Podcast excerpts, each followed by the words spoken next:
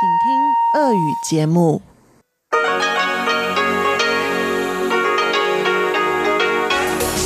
эфире Международное радио Тайваня.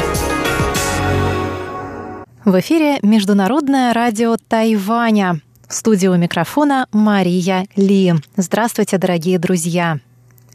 Сегодня 28 марта. Ровно 25 лет тому назад, в 20 часов по московскому времени, на частоте 9955 кГц в эфир вышли первые передачи «Голоса свободного Китая» на русском языке. Первыми ведущими русского эфира стали Константин Попов и Анна Матвеева. За эти 25 лет многое изменилось. «Голос свободного Китая» сначала превратился в международное радио Тайбэя. С 2003 года мы выходим в эфир с позывными «Международное радио Тайваня».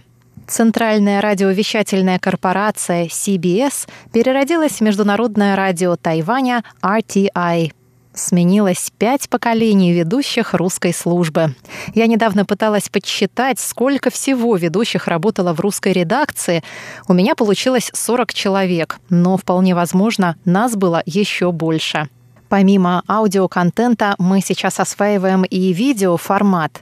В общем, перемен много. Неизменным остается одно. Вот уже 25 лет наша радиостанция служит единственным ежедневным источником информации о Тайване на русском языке.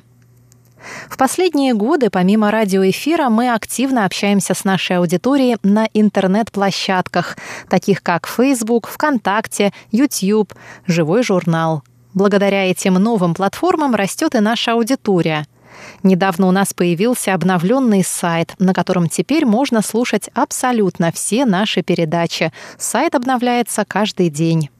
Ну и, конечно, мы не забываем о том, что прежде всего мы — радио. Мы продолжаем вещать на коротких волнах и принимать ваши рапорты о слышимости — мы бесконечно благодарны вам, наши слушатели, которые все эти 25 лет поддерживают нас, слушают наши передачи, задают вопросы, присылают отзывы, участвуют в викторинах и опросах.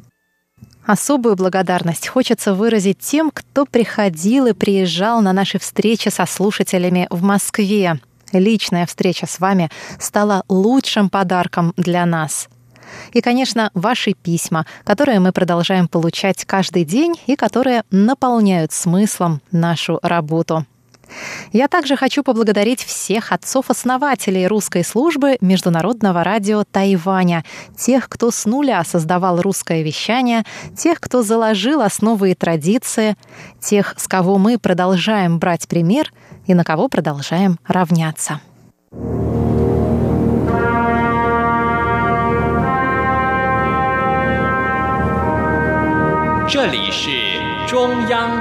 播电台，来自台湾的声音。В эфире Международное радио Тайбэя из Китайской Республики на Тайване.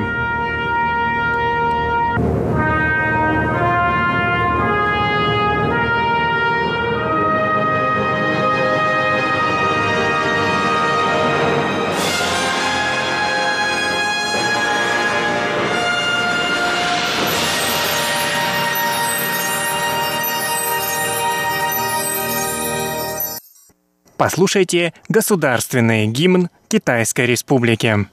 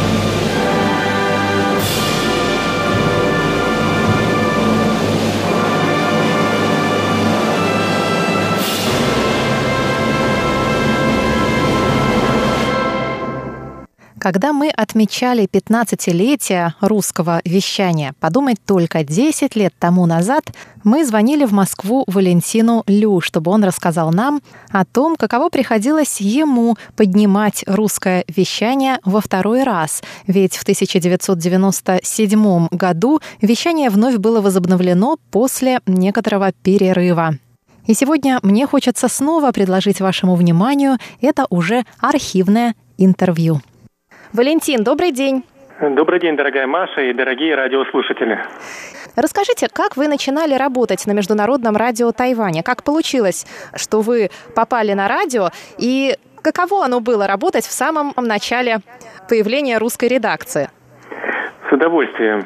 Ну, надо сказать, что работал на радио я не с самого начала, ведь э, редакция «Русское вещание» открылась в 1994 году. Угу. И у истоков вещания стояли Анна Матвеева, Константин Попов, профессор Ян Си и другие коллеги.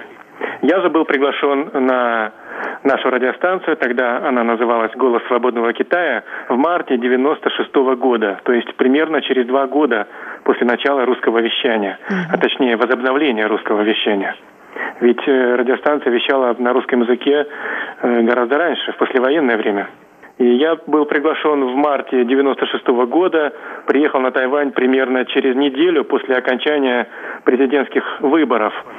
Это было тревожное время, потому что как раз э, в тот момент китайцы кидали ракеты через Тайваньский пролив, выражая протест против первых всенародных выборов президента Ли Дэнхуя. Наша радиостанция принадлежала э, радиокорпорации Китая, называлась «Голос свободного Китая» и находилась в здании штаб-квартиры Гаминдана, расположенном в самом центре Тайбэя. Очень интересно, что где-то как минимум один раз в неделю, обычно по средам, когда руководство Гаминдана проводило партийные собрания, мы легко могли встречаться в коридорах штаб-квартиры с президентом Ли Дэн Хуем, выполнять